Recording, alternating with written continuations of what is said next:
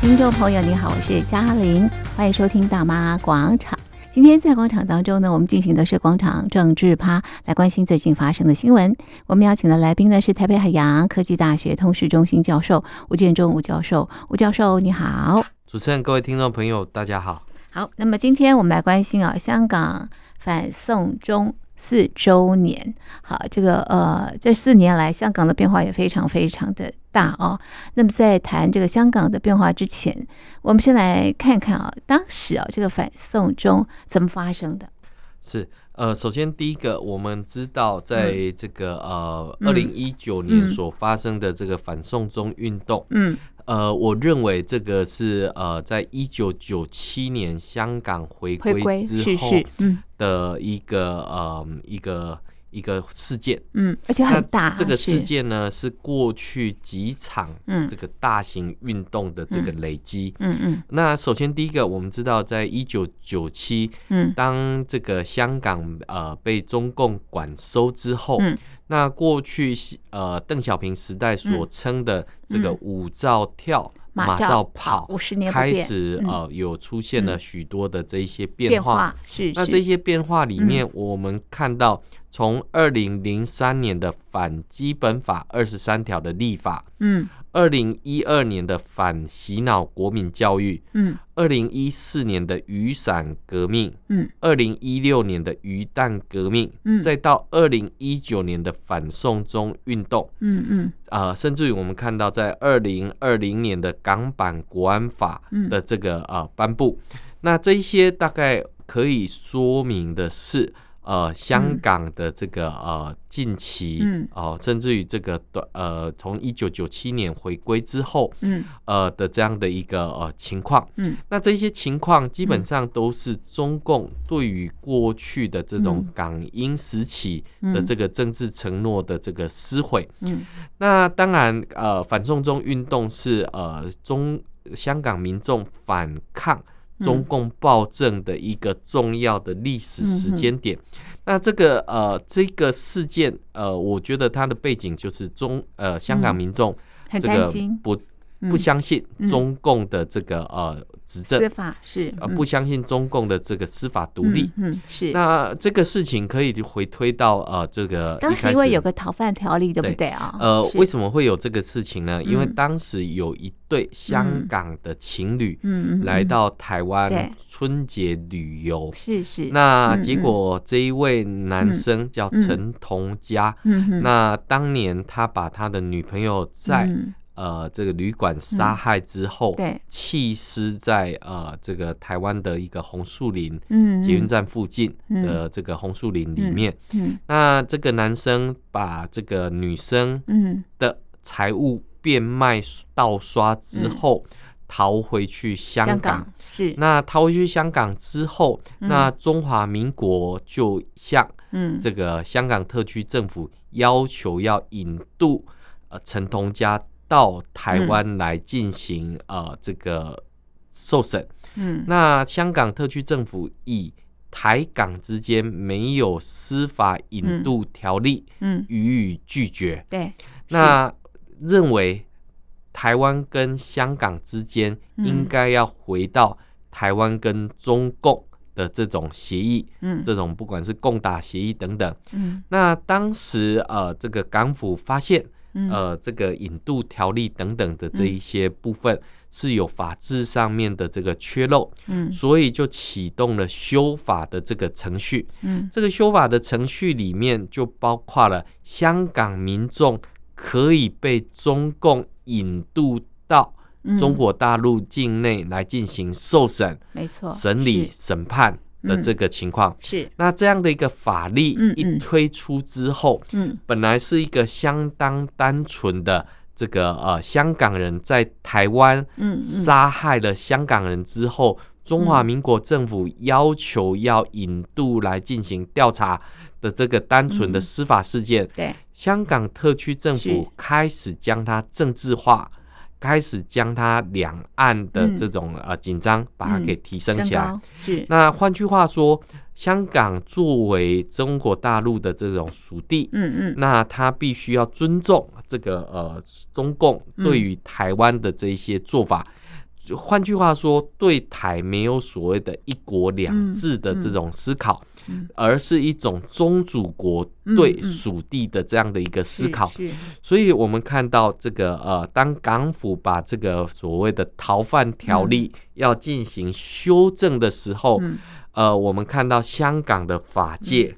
学生界，甚至于各界都出现了各种不同的反弹声浪。是，那这个反弹声浪在呃这个六月十二号，二零一九年六月十二号，对，有超过一百万人走上街头，是。反对修这样的一个逃犯条例。为什么？嗯，因为我们知道，在二零一九年六月十一号，对，许多呃。反对逃犯条例修正草案的示威者，在香港立法会外集结，抗议并阻止条例的通过。香港警方为了驱赶人群，发射了第一枚的橡胶子弹。这一枚橡胶子弹引发了我们看到的香港民众的不满与反弹，因为这个反弹，这个呃不满。造造成了后来的一百万人上街，两百万人上街的一个情况。是，那从逃犯条例，呃，再到所谓的反修例，呃，也就是我们讲反送中运动的这个过程，其实短短不到半年的时间，引发了国际之间的这个关注。嗯因为香港特区政府无能的解决这样的一个民众的不满，他也不清楚。或者是明知故犯，香港的民众对于中共司法的不信任，所以反对这样的一个修例的这个呃部分。那对于呃我们看到的这些香港的年轻人走上街头，更用这种所谓的黑警。施暴的这一些方式，嗯、甚至于最后呃无能的，还必须要去请求中央，嗯、中共中央来调动这种、嗯、呃这个特区以外的警察，嗯，好来到香港来进行这些执法，是、嗯、这些执法都是暴力执法，嗯，这些执法其实对于一般手无寸铁的老百姓，嗯、我们看到呃他们的这个施暴过程。嗯不管是在这个呃，我们看到金钟站也好，嗯、太子站也好，是。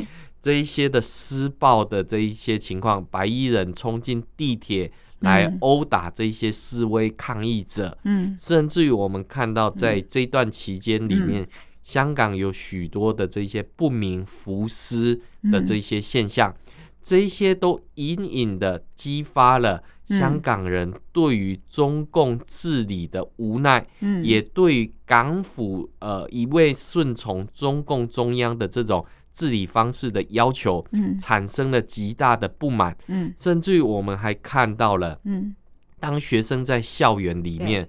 不管是在理大也好，或者是呃在各式各样不同的场合，那种所谓的流水革命，也就是没有任何大台的这个情况。嗯过去里面中共总是很容易的把这个香港的民众，嗯这个很成功的分化。为什么？因为过去里面有所谓的这个呃。大台，嗯，就是会有领导人等等，在这一次的活动当中，是大家都是主要的，嗯，这种发生的渠道，嗯，所以中共抓也抓不完。是，那当时呃，香港的群众的确是出现了这个路线上面的这种差异，一个叫做合理非，嗯哼，一种叫勇武派，是，一种叫城邦派，这三。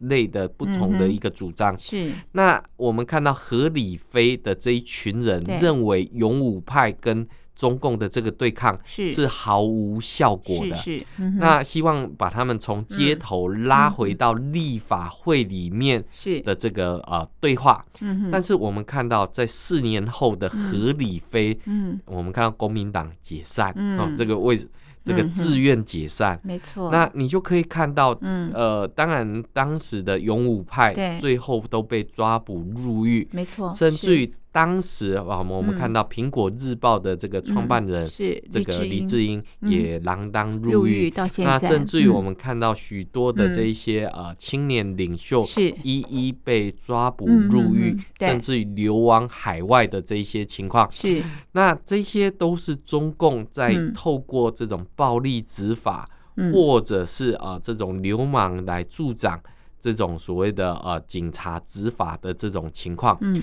那当然我们看反送中运动从一百万人到两百万人到三百万人，嗯，甚至于我们看到中共从原本的橡胶子弹到出现了实弹的这种呃这个射击的这个情况。嗯，那我们看到香港的这个呃民众的情绪已经到了一个沸腾的一个情况。嗯，那过去哦的我们看到。呃，对于中共的判断跟认知里面，嗯、我们都认为中共是不会妥协的，嗯、所以只会用更这种高压的方式来进行这样的一个、嗯、呃情况。所以开始呃，我们就看到陆陆续续，嗯、呃，有一些港人开始流亡海外，不管是到台湾、到美国、到英国等等。对，那也有一部分的呃香港民众，嗯、他们就。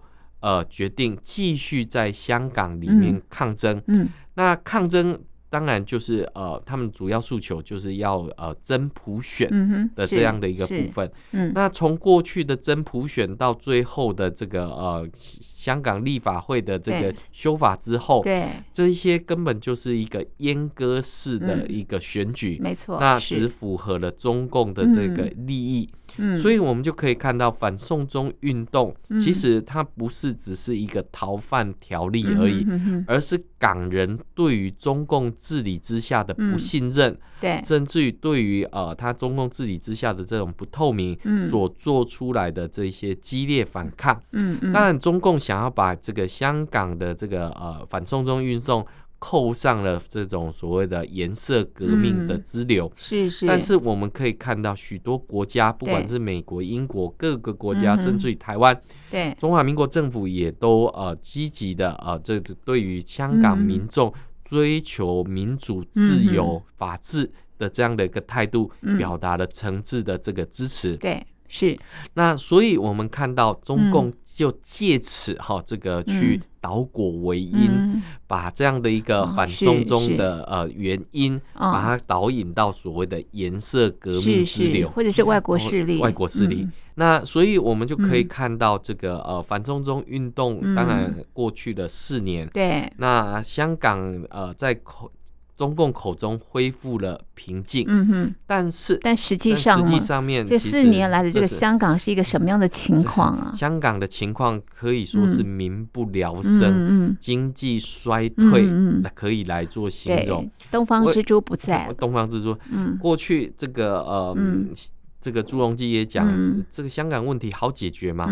谁要是把香港的问题给弄乱，谁就是历史的罪人。习近平就是朱镕基口中的历史罪人。为什么？因为我们知道，在反送中运动之后，中共呃这个呃强压整个这个香港的这种各式各样的这种情况。对，好，不管是透呃这个引进了天。这个天眼的这个系统，天网的系统，是是。甚至于我们看到有许多的这种所谓的大陆武警，嗯、这个混入香港警队里面来进行执法，对、这些都不一而足。嗯，但更重要的是，我们看到在反送中运动之后，嗯、有许多的港人，嗯，对于香港这块土地非常的失望，嗯，暂时离开。或永久离开香港的这样的一个、嗯、呃白领人士高达了三四十万人之多。嗯、是，那换句话说，不管是呃这个嗯、呃，像医疗人员，嗯、像这一些公务员，都逐一的就离开了。嗯嗯嗯、因为我们看到，呃，中共要求这一些呃。香港的公务员必须要签署，他服从于港版国安法的这一些呃这个条例，甚至于中共最后任命的这个特首李家超，有警察背景的李家超来出任这个特首，是。那也跟香港的这个国安体制啊进行了一定程度的这个结合，所以呃对中共来讲，对习近平来讲。香港是恢复了他的这个管制，嗯、但是我们看到，在这个呃过去香港回归二十五周年的纪念会上，嗯、习近平匆匆忙忙，连过一晚都不愿意的情况之下，又返回了这个、嗯、一天来回，一天来回。所以对中共来讲，香港已经重要性没有那么的高，嗯、是。更重要的是。我们知道这几年里面，香港的经济衰败，嗯，这个衰败除了呃疫情的原因之外，许多的这些外籍人士，甚至于媒体都逐步的撤离到台湾，嗯，或者到新加坡去的一个情境，嗯，所以香港的这个反送中运动，基本上它是一个。呃，虽然是因为有一个港人在台湾这个呃杀害的事件引起引起，是，但实际上面它所引起的这个风波，嗯，还不断，嗯，什么叫风波还不断？因为我们知道，对于港人来讲，经历了一场反送中运动之后。那港府还继续想要拿着这个呃陈同佳的投案的这种方式，来这个呃提升嗯。破坏两岸关系的这种做法，其实是相当不智的一个部分。是那更遑论呃这个要求中华民国陆委会派驻在香港的这些办事人员。哦，包括这个呃卢长水，他们这个呃在这个过程里面必须要去签署，这个呃不。这个所谓的呃中共的这种呃法治的这种认同，嗯嗯，所以你就可以看到中共是一步一步在掐紧这个呃香港的这种样态，是没错。那嗯，流亡在全世界各地方的港人，嗯，面在面对六月十二号的反送中的这个起点，嗯，在各个地方有不同的纪念活动，对，是。不过因为港版国安法颁布之后。那已经起到了晋升的这个效果，嗯、对，甚至于我们看到这一部港版国安法已经是一个宇宙法。是，什么叫宇宙法呢？它已经不管你在什么地方，嗯，曾经呃，这个只要你曾经谩骂过这个中共。嗯或者是中共认为你是呃对他是有威胁的，就可以进行缺席审判，就可以进行这样的关押。所以在不久之前，有个在日本读书的香港人，呃，他回到这个香港去换他的这个呃签证的时候，就被逮捕了。是。那他的日本籍老师就到处在营救这个香港女学生，是。而港府所释释放出来的讯息，就是因为他曾经在反送中运动在脸书上面曾经发表过不利于。港府不利于中共的言论，是，所以他就被抓捕了。是，所以你就可以看到这一部法规根本就是一部宇宙法。宇宙法，你不管人在哪里都有可能会被他抓捕的这个情况。是，所以我们就可以看到反送中运动之后跟之前，其实呃只有更加的趋紧。嗯，甚至于我们看到连唱歌都有可能会被禁唱，对不对？如果你唱。愿荣光归香港，会被抓起来判七年的。是，是因为我们看到这个在香港哈，我们看到不久之前呃有台湾的研究生，这个在六四的时候拿着一束鲜花想要这个悼念。现在香港过去里面在六四期间，他会到维园去纪念，现在连拿着鲜花都有可能被。认为是寻衅滋事罪，嗯、这个要企图颠覆国家，那更不要讲刚刚主持人所讲，对于这个呃特区政府来讲，愿荣光归香港，是时代革命光复香港，这些都是有，这些都是属于反动分子意图颠覆这个地方。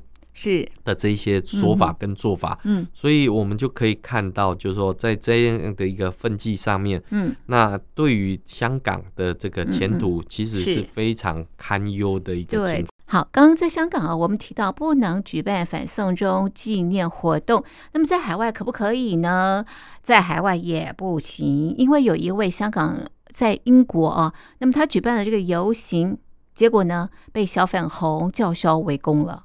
呃，我们看到这个呃。嗯有许多的这些纪念活动，它不同程度受到了这种骚扰，啊甚至于这种暴力威胁的这些情况。那这一些当然就是中国大陆的这些小粉红。嗯，那对于他们在这个所谓的国土延伸上面来讲的话，展现了他们这种无知无理的这一些情况。那当然，我们会看到，就是他们在这个呃海外，嗯，其实呃我们看到海外的港人，嗯，现在已经变成了中国民主化的主要的这种呃诠释者。为什么我们这么讲？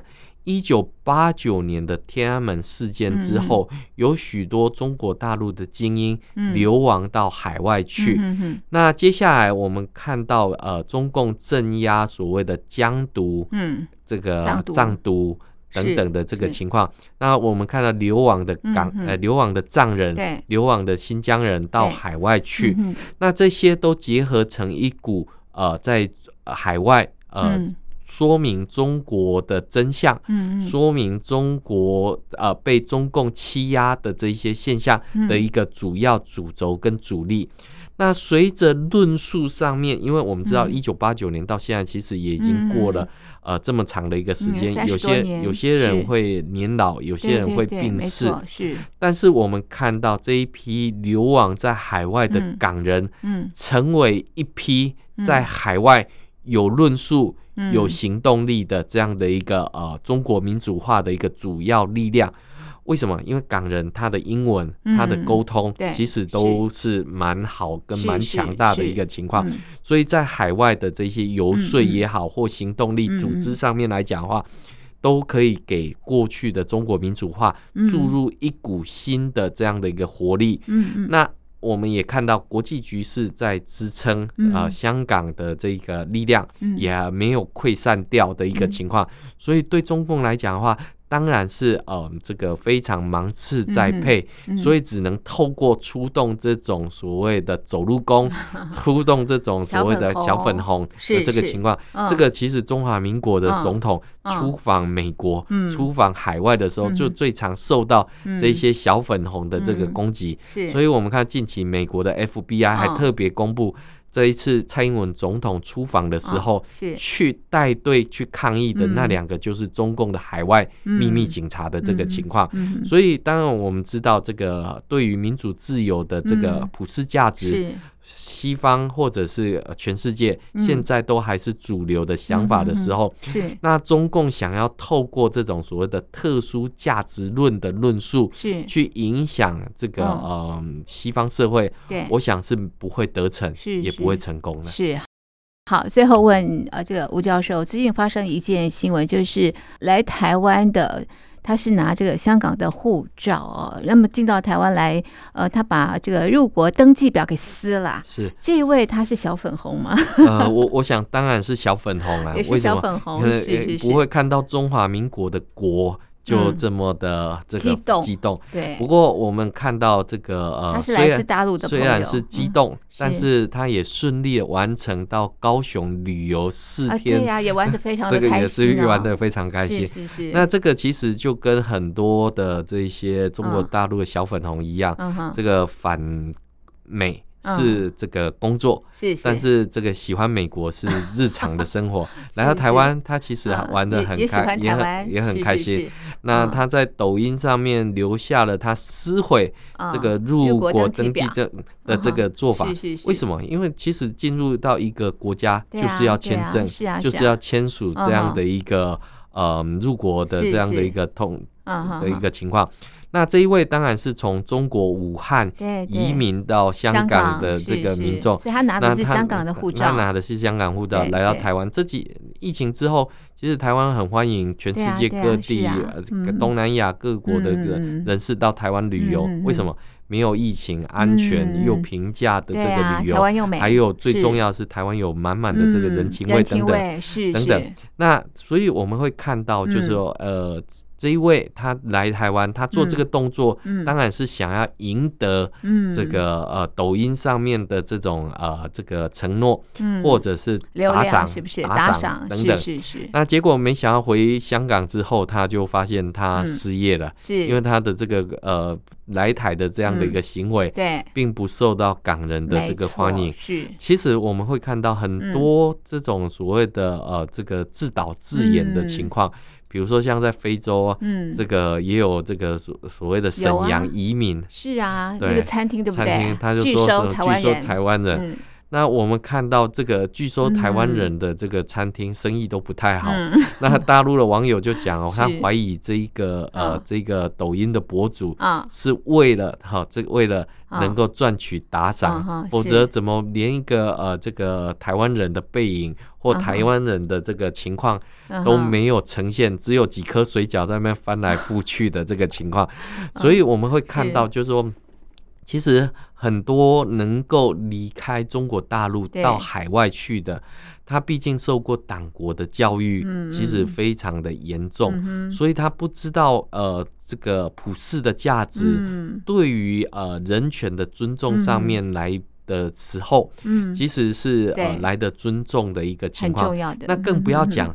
中华民国作为一个主权独立的国家，本来就有权利跟任何的国家来进行正式的这一些交往，参与各种国际的活动。那甚至于在台湾有许多的这些免签的国家。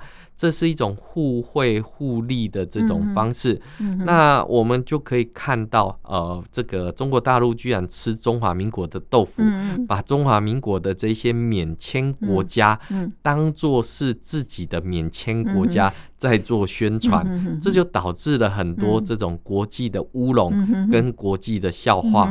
那这个签证闹出笑话，近期就是梅西，梅西。这个球王，足球天王，这个足球天王去北京这个 对友谊赛啊，友谊赛，拿西班牙的护照，对，在台湾是没有问题的。就这个呃，刚拿下世界杯冠军的 这个阿根廷球王梅西，他搭乘私人飞机前往北京，准备第八次的中国旅行。对对，但是这一次因为签证的问题，让梅西受困在北京机场数个小时。是。后来大家才发现，原来梅西有两本护照，一个是阿根廷，呃，一个一本是西班牙的护照。就他拿西班牙，那他当天准备的是西班牙的护照，嗯嗯、但是主办单位没有帮梅西准备西班牙的签证，是。而准备西阿根廷的这个签证。嗯、对，对。因为梅西有双重国籍，是。这个这一次只带了西班牙护照，因为西班牙跟台湾跟中华民国有免签，有双重的这样的一个承认，没错，所以梅西就在这个海关的时候就喊：“这个台湾不是中国吗？” 当然，台湾不是中国，绝对不是，绝对不是。中华民国是一个主权独立的国家，所以我们会看到在这一次。这也让大陆朋友好羡慕台湾哦。对，那更不呃，这个梅西的 这个呃这个无意之作，反而证实了这个中共过去的这个宣传是把很多人都给骗了。对对。那那这个梅西其实这个间接的证实的这样的一个情况。对。不过也有大陆的网友这个嗯。这个帮梅西解套，他说梅西梅西啊，其实他是四川人，他叫做梅建国。这个回国怎怎么会需要准备这个什么西班牙护照等等？不过呃，因为呃，在六月十五号这一天要进行比赛的梅西，对，也让外界哈外界这个呃揣测，六月十五号这一天要比赛的梅西。习大大的生日是不是有奇怪的弦外？生日礼物，生日礼物。因为我们知道，因为习大大喜欢足球，对他喜欢足球。